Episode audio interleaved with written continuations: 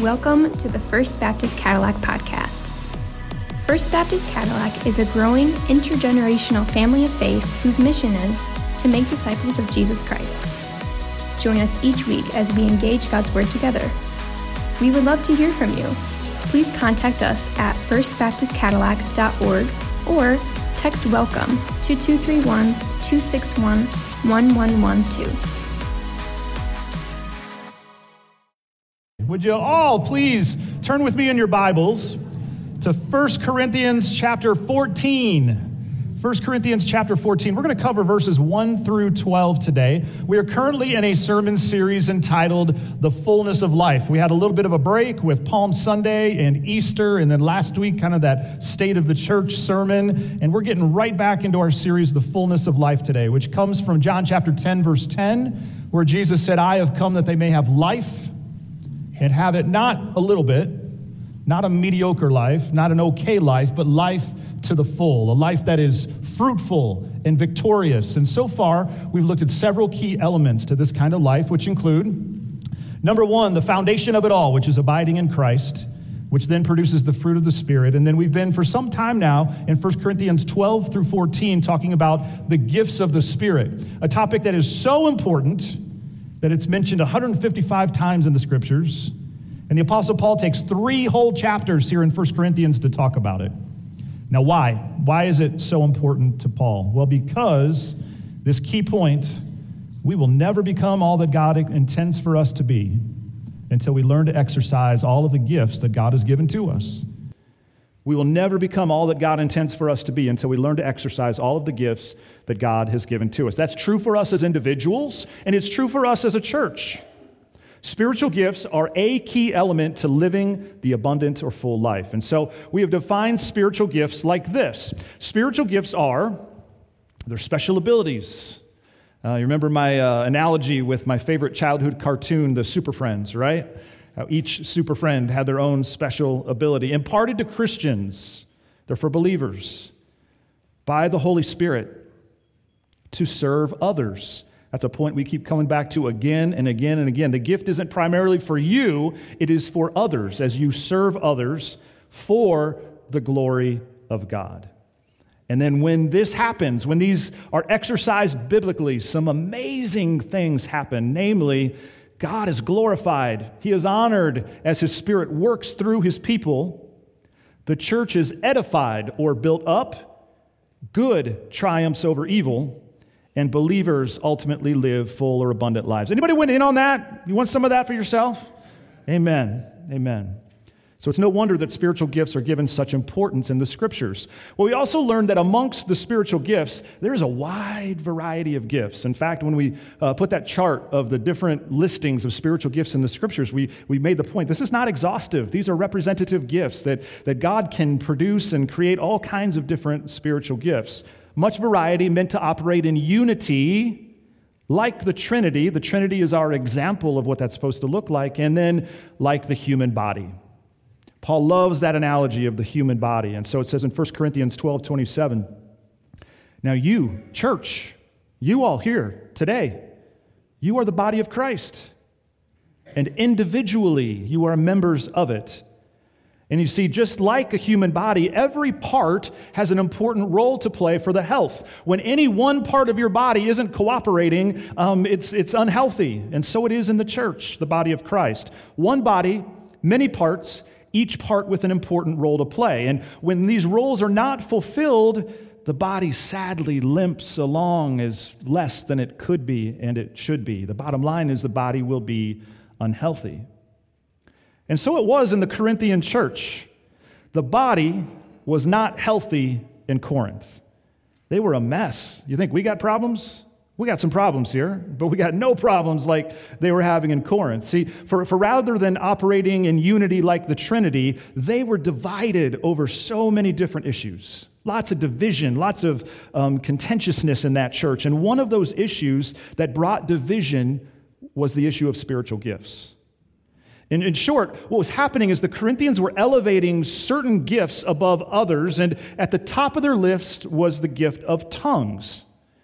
And they, they, it was like a badge of spiritual honor. Like you had arrived if you had the spiritual gift of tongues. And they, they felt superior, while those who didn't have the gift felt inferior. And so there's this rivalry and jealousy and superiority and inferiority going on. And their worship services became these chaotic contests to see you know, who could outdo the other in exercising their gift. And when that happens, worship doesn't happen. Well, in 1 Corinthians 14, in this chapter that we're going to be addressing the next two weeks, the Apostle Paul is going to address the tongues controversy once and for all. This is kind of where chapter 12 and the definition of spiritual gifts, and then 13, the chapter on love. And now here's the punchline, here's the conclusion, here's what it's all been building toward here in chapter 14 fact, he's going to take this whole chapter to instruct them on the proper use of the gift of tongues as well as the proper use of the gift of prophecy. And here's something very significant. Please don't miss this. You might think that the solution to the misuse and abuse of certain spiritual gifts would be to cease using them altogether, right? Corinthians, you're misusing and even abusing tongues, and it's causing your worship services to become chaotic. So just knock it off altogether. And if we're honest, we, can we be honest? All right? That may be the approach that many of us have taken, right? We've, we've seen abuses and misuse of certain spiritual gifts, and so we said, I, I don't want any part of that. It has no part in my life, it has no part in my church, therefore, I, we're just not going to go there. But that's not what Paul tells the Corinthians. Quite the opposite, actually. In fact, he ends chapter 14. We'll look at it next week. He ends chapter 14 by saying, And do not forbid speaking in tongues. So, in essence, Paul says, Hey, Corinthian church, you are all a train wreck in how you are exercising spiritual gifts. Your motives are selfish, your worship is chaotic, but the church needs these gifts. And if we don't exercise them appropriately, the church will never be all that it could be or should be without them. And so rather than stop using them, I'm going to instruct you on how to properly use them. That's what Paul's saying to the church in Corinth. And the principle is this the solution to the abuse of spiritual gifts is not disuse, but proper use. The solution to the abuse of spiritual gifts is not disuse, but proper use. And that's what 1 Corinthians 14 is all about. And so, would you please stand with me as I read? We're going to read the first five chapter or first five verses right now, and then we'll look at the remaining verses up to verse 12 later. 1 Corinthians chapter 14. It begins by saying, Pursue love and earnestly desire the spiritual gifts, especially that you may prophesy. On the other hand, the one who prophesies speaks to people for their upbuilding and encouragement and consolation. The one who speaks in a tongue builds up himself, but the one who prophesies builds up the church. Now, I want you all to speak in tongues, but even more to prophesy. The one who prophesies is greater than the one who speaks in tongues, unless someone interprets, so that the church may be built up. And we're going to stop here for now. Would you please join me in prayer? Father, this is one of the more controversial chapters in the scriptures. It's one of the more difficult in some ways to digest, not because it, it's hard to understand. I think it's because of the implications, perhaps, and our uncomfortableness with some of the implications. God, I pray that you would speak to us clearly, speak through me clearly. God, may we be united around the truth of your word. And as a church, may we be all that you have called us to be. This is our prayer in Jesus' name. And all God's people said, Amen. You may be seated. Well, in boxing and MMA, there is something called the tale of the tape. Are you familiar with what I'm talking about? The tale of the tape. All right, so here's an example of the tale of the tape. And what happens is these two fighters are put side by side for comparison and contrast, taking into account such things as their age, their height, their reach, their record, and knockouts. You can kind of compare them side by side. Well, here in 1 Corinthians 14 1 through 5, Paul presents a tale of the tape comparing and contrasting the spiritual gifts of tongues and prophecy. And I, think it will help us a lot in our understanding of them to see them side by side. But before Paul gets to the tale of the tape, he has some introductory instructions. Some introductory instructions. And the first of these instructions, he says, pursue love. Pursue love.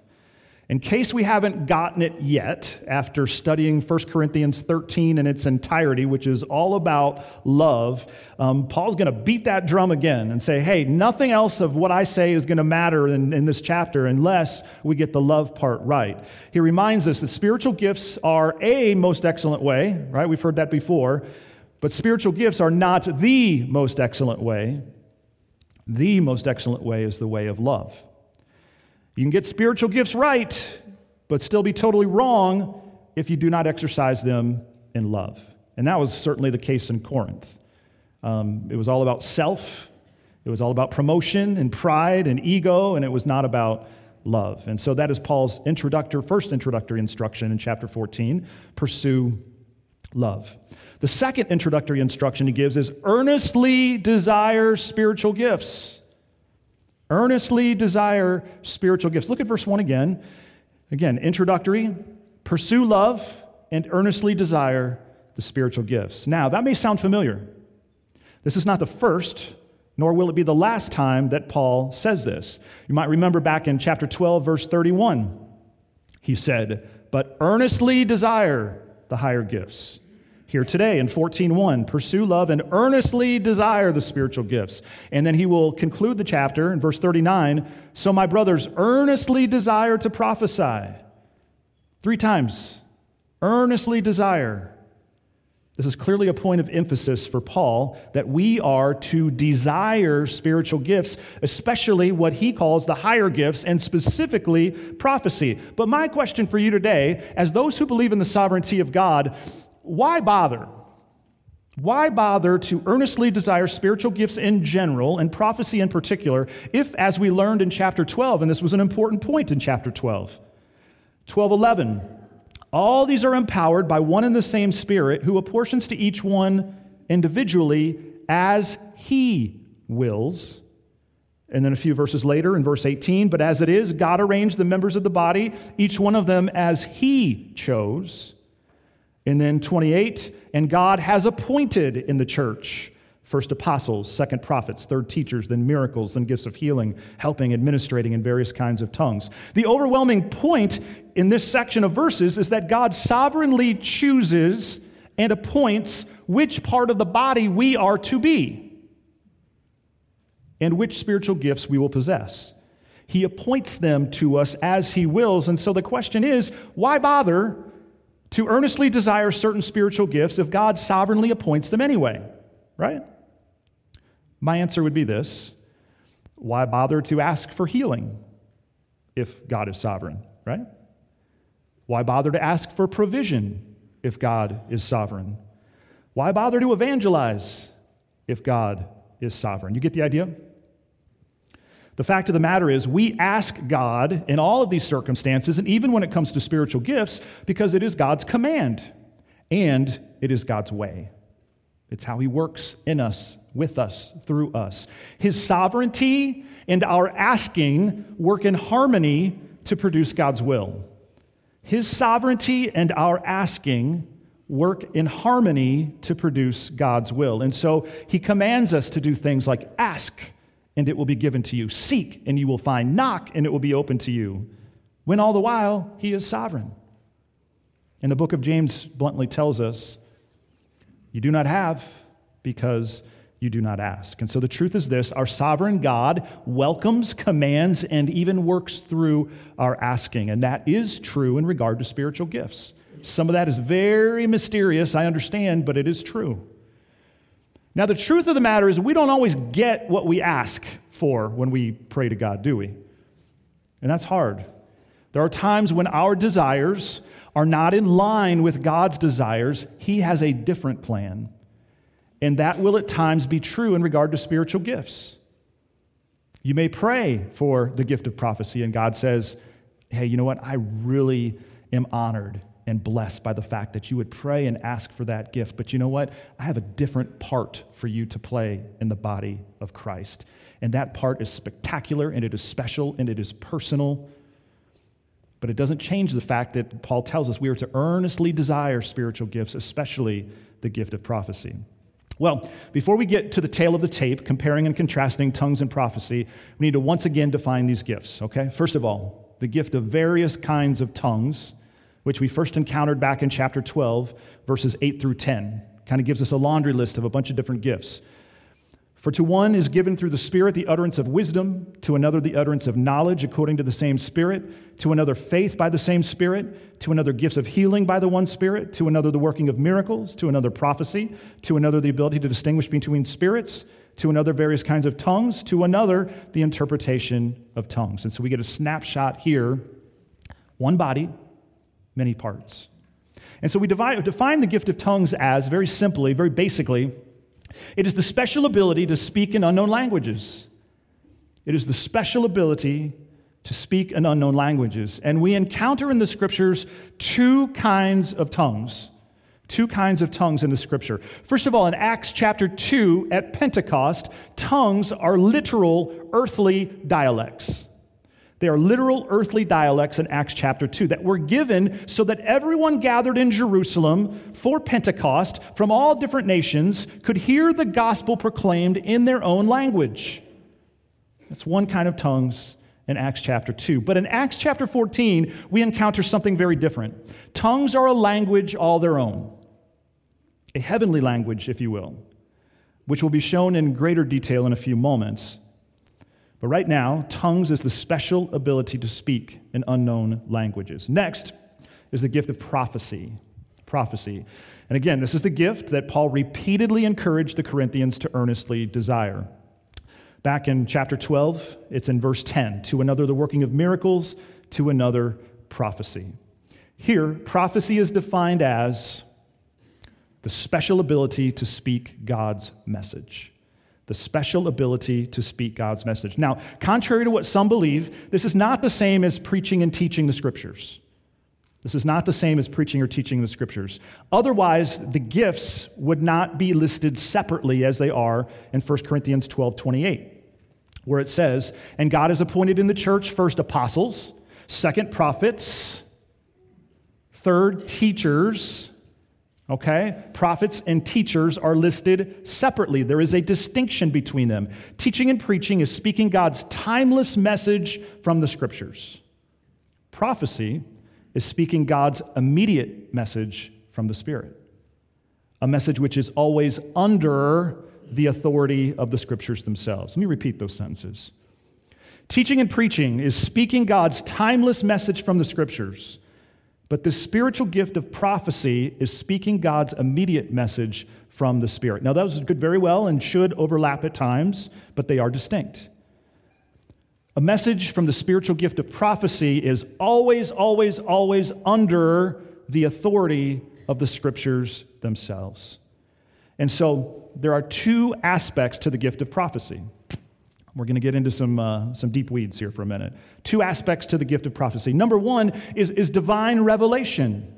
Divine revelation, which is inspired and infallible as God speaks. God doesn't stutter, does he? He doesn't contradict himself or say anything untrue. God is the perfect communicator. But we, on the other hand, not so much. As listeners and as those who convey the message that we have heard, we are not infallible. So, the second aspect of the gift of prophecy is human interpretation and application, which can be fallible. Our, our flesh, our emotions can get in the way of hearing and communicating clearly. And so, those with the gift of prophecy, they don't get it right every time, just as one with the gift of teaching and preaching doesn't get it right every time either. We, we learned this back in chapter 13 when it said this 1 Corinthians 13 9. For we know in part and we prophesy in part. So it will be this side of heaven with all of the spiritual gifts. Uh, we will not execute them perfectly, but we will execute them fallibly. If you want to see an interesting case study of this, check out Acts 21. Uh, we can't go into great detail with it today, but if you go home and read it, I think you'll find it fascinating. The Apostle Paul is in the city of Tyre. And then the author of Acts, Luke, says in Acts 21, verse 4, says, And having sought out the disciples, we stayed there for seven days, and through the Spirit, through the Spirit, okay, a prophetic word is going to be given, they were telling Paul not to go on to Jerusalem. What's wrong with that?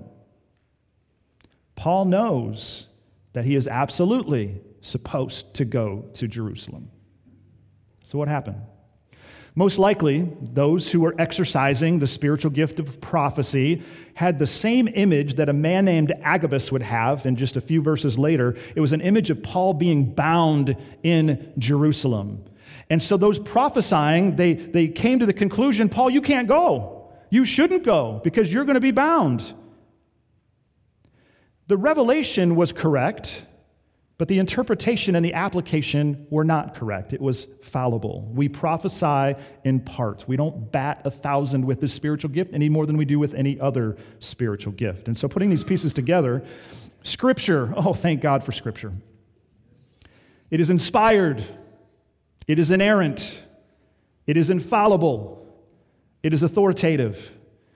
All right, it is way, way up here compared to the spiritual gifts of prophecy or tongues or anything else. Everything is subservient to the authority of the inspired, inerrant, infallible Word of God. And God speaks to us primarily today through God's Word. Hear me say that very clearly. The spiritual gift of prophecy is inspired, but it can be errant, it can be fallible and it is not authoritative as scripture is which is why 1 thessalonians 5.20 says do not despise prophecies okay? Some of us are in that camp today. We're like nah i don't want to go there. Do not despise prophecies but test everything. Hold fast to what is good. As a great theologian once said chew the meat and spit out the bones right? Well what i find fascinating about all of this is that even with the possibility of error in the exercise of the gift of prophecy, Paul still gives it top priority. And he says that we all ought to earnestly desire it. Now, why would that be? With all of the danger and potential error, why, why would Paul still put it up here and say, hey, we should all desire that? Because God still speaks today. And he wants us to hear. It is part of the evidence of the fact that he is living and that He is loving. And there are times when we need to hear from Him very personally and very specifically in our life circumstance. The gift of prophecy is one of the means by which God still speaks today. Number one is Scripture. You can hear from God anytime you want to by opening your Bible. All right? Anytime you want to. So if you don't have the gift of prophecy, don't feel like, oh, I can't hear from God. No, you can hear from God anytime you want to. But there will be times when God determines, I, I have a special personal message and that I want to share with them in this circumstance. This enters the gift of prophecy. All right, let's get to the tale of the tape and back to our text today. As in verses 1 through 5, we contrast and compare tongues and prophecy. The first point that Paul makes is that one who exercises the gift of tongues speaks to God. One exercising the gift of tongues speaks to God. Look at the first part of verse 2. It says, For one who speaks in a tongue speaks not to men, but to God. Now, again, this is a distinction between tongues in Acts 2 and tongues in 1 Corinthians 14. The tongues in Acts 2 involve speaking to whom? To people, right? The gospel was being proclaimed in their native tongues. They could hear it. It was for the purpose, for the hearing of people. But what does it say here in 1 Corinthians 14? It involves speaking to God. Therefore, I think it is very safe and very appropriate to say tongues in 1 Corinthians 14 is a form of prayer. That's what prayer is, right? Speaking to God. Tongues is a form of prayer. For as Paul says, one who speaks in a tongue speaks not to men, but to God here's where it gets into the nitty gritty. It is a form of prayer that to most human ears is unintelligible. Might sound like gibberish. What, are they saying? I, I, don't, I don't recognize that. I don't know what that is. It's unintelligible. Something that is unintelligible is impossible to understand. It is incomprehensible. It is indiscernible. As it says of the tongue speaker in the second part of verse 2 uh, for no one understands him, but he utters mysteries in the Spirit. No one understands them, but you know what? That's okay. Why is it okay? Because they're not speaking to you. They're not speaking to men. They are speaking to God, uttering mysteries in the Spirit. Now, I don't know about you. I got questions about that, all right? And we'll address some of those questions in more detail next week. For now, it is enough to know that those exercising the gift of tongues, they speak to God, and it is unintelligible. Now, let's shift our attention to prophecy and our tale of the tape, for Paul says in verse 3 On the other hand, the one who prophesies speaks to people for their upbuilding and encouragement and consolation. And this verse quickly tells us three important things about prophecy. We're going to fill that right side of the chart up really fast. While the spe- one speaking in tongues speaks to God, and it is unintelligible, the one exercising the gift of prophecy speaks to people with words that are intelligible or understandable. And that gift builds up the church. How specifically does it build up the church? Back to verse 3. On the other hand, the one who prophesies speaks to people for their upbuilding and encouragement and consolation. Encouragement and consolation. Would anybody love to hear a personal, specific message from the Lord for your encouragement and consolation? Amen. Sometimes I wonder, sometimes I wonder if we in the church experience needless discouragement due to the lack of the exercise of the gift of prophecy. It is for our upbuilding, specifically through encouragement and consolation. It only follows to me that perhaps if we are not exercising this gift as it is supposed to be exercised, that we may be more discouraged and need consolation that we're not receiving because of the consequence of that. Well, this concept of edification, building up the church, was of the utmost importance to Paul. How important was it to him? Paul uses this word for building up seven times in this chapter, reminding us again that spiritual gifts are primarily for the building up of the church. At the end of the day, as far as Paul was concerned, what could be more edifying than an authentic personal message from God Almighty through a humble servant with the gift of prophecy. What a blessing that would be. So, prophecy builds up the church. In contrast, the one speaking in tongues builds up themselves. Look at verse 4. The one who speaks in a tongue builds up himself. Now, initially, that sounds pretty selfish, doesn't it? Even self indulgent. And that was certainly the case at Corinth. But not necessarily does it have to be that way. At the end of the day, is it a good or bad thing to build up yourself? It's a good thing. Jude tells us this in Jude 20. But you, beloved, building yourselves up in your most holy faith and praying in the Holy Spirit. So Jude says that, hey, church, it is a good thing to build yourself up. We do this through the spiritual disciplines, don't we? Some of you attended a discovery class this morning. Why did you do that? Well, for the purpose of building yourself up. We read our Bibles, we pray, we memorize scripture. Why? To build ourselves up. And what happens when all of the members of the body take that seriously and build themselves up? What happens to the body? The body is built up. According to Paul, speaking in tongues is one means by which an individual is built up in their faith, and then the church is then built up indirectly. I think that's a key word. The church is built up indirectly, which leads to the conclusion that Paul makes that speaking in tongues is great. It's a great thing. He says so in verse 5. Now I want you all to speak in tongues, right? I want you all to speak in tongues. Now, will everyone speak in tongues? I think this is an important question for us to ask. There are churches and traditions that teach that, hey, if you really have the Holy Spirit, you're going to speak in tongues. But if we go back to 1 Corinthians chapter 12, we know that that's not true. Tongues is a spiritual gift, like prophecy is a spiritual gift, like all the other spiritual gifts, and God will sovereignly appoint them as He chooses for the purpose of making us a body where all of the parts of the body matter and play an integral role. So, not everyone is going to speak in tongues, but Paul says it's great. It'd be a great thing if you all did, but I understand that that's not going to be the case. Paul says, This spiritual gift that you Corinthians are misusing and abusing that has brought such division, I wish that you all had it. Which tells us that as far as Paul was concerned, tongues were great. Not in any way to be despised or discouraged. In fact, he will eventually close out the chapter by saying, and do not forbid speaking in tongues. Why? Because speaking in tongues is great. It's great for upbuilding the individual, and then the body is then indirectly built up.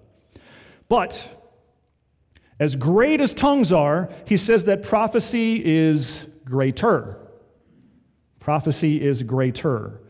He goes on to say in verse 5 Now I want you all to speak in tongues, but even more to prophesy. The one who prophesies is greater than the one who speaks in tongues. Why greater? Because while tongues has an indirect impact on the building up of the church, prophecy has a direct impact on the building up of the church. Direct, intelligible words of encouragement and consolation. Now, there is a scenario he gives us in which tongues could move from great to greater, which is given then at the end of verse 5. He says, unless someone interprets that the church may be built up. Now, we'll cover that in more detail next week when he gives very specific instructions for public worship. Now, on to verses 6 through 12. Verses 6 through 12 give us illustrations of the unintelligible nature of tongues and therefore their limitations in building up the church. We're going to go through this section very quickly. Verse 6 says, Now, brothers, if I come to you speaking in tongues, how will I benefit you unless I bring you some revelation or knowledge or prophecy or teaching? If even lifeless instruments, such as the flute or the harp, do not give distinct notes, how will anyone know what is played? And if the bugle gives an indistinct sound, who will get ready for battle?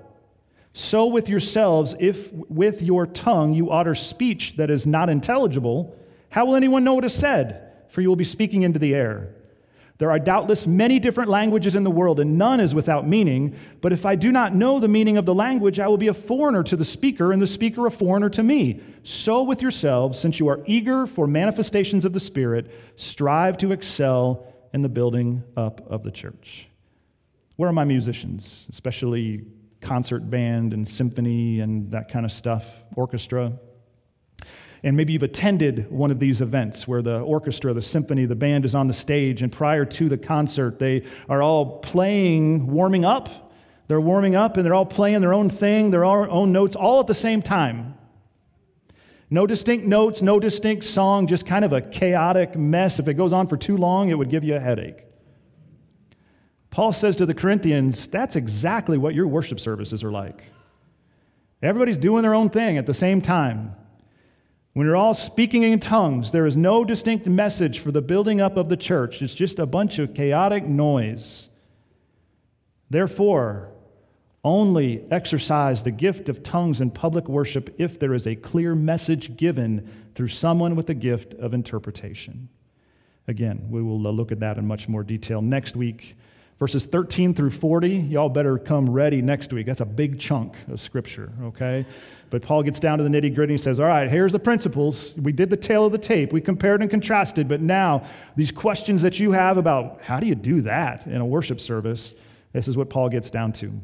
So, to recap our tale of the tape tongues speaks to God, words that are unintelligible, that are for the purpose of building up themselves, and it is a great gift, not to be despised. But prophecy, speaks to men, words that are intelligible. It builds up the church, and it is a greater gift than the gift of tongues. Let's shift now to application and the question how should we then live? How should we then live? First of all, admit your fear, right? As I've been sharing this with you this morning, some of you are like, nope, not going to do it. Not going to go there. And if this church becomes anything like a chaotic circus, I'm out of here and I don't blame you.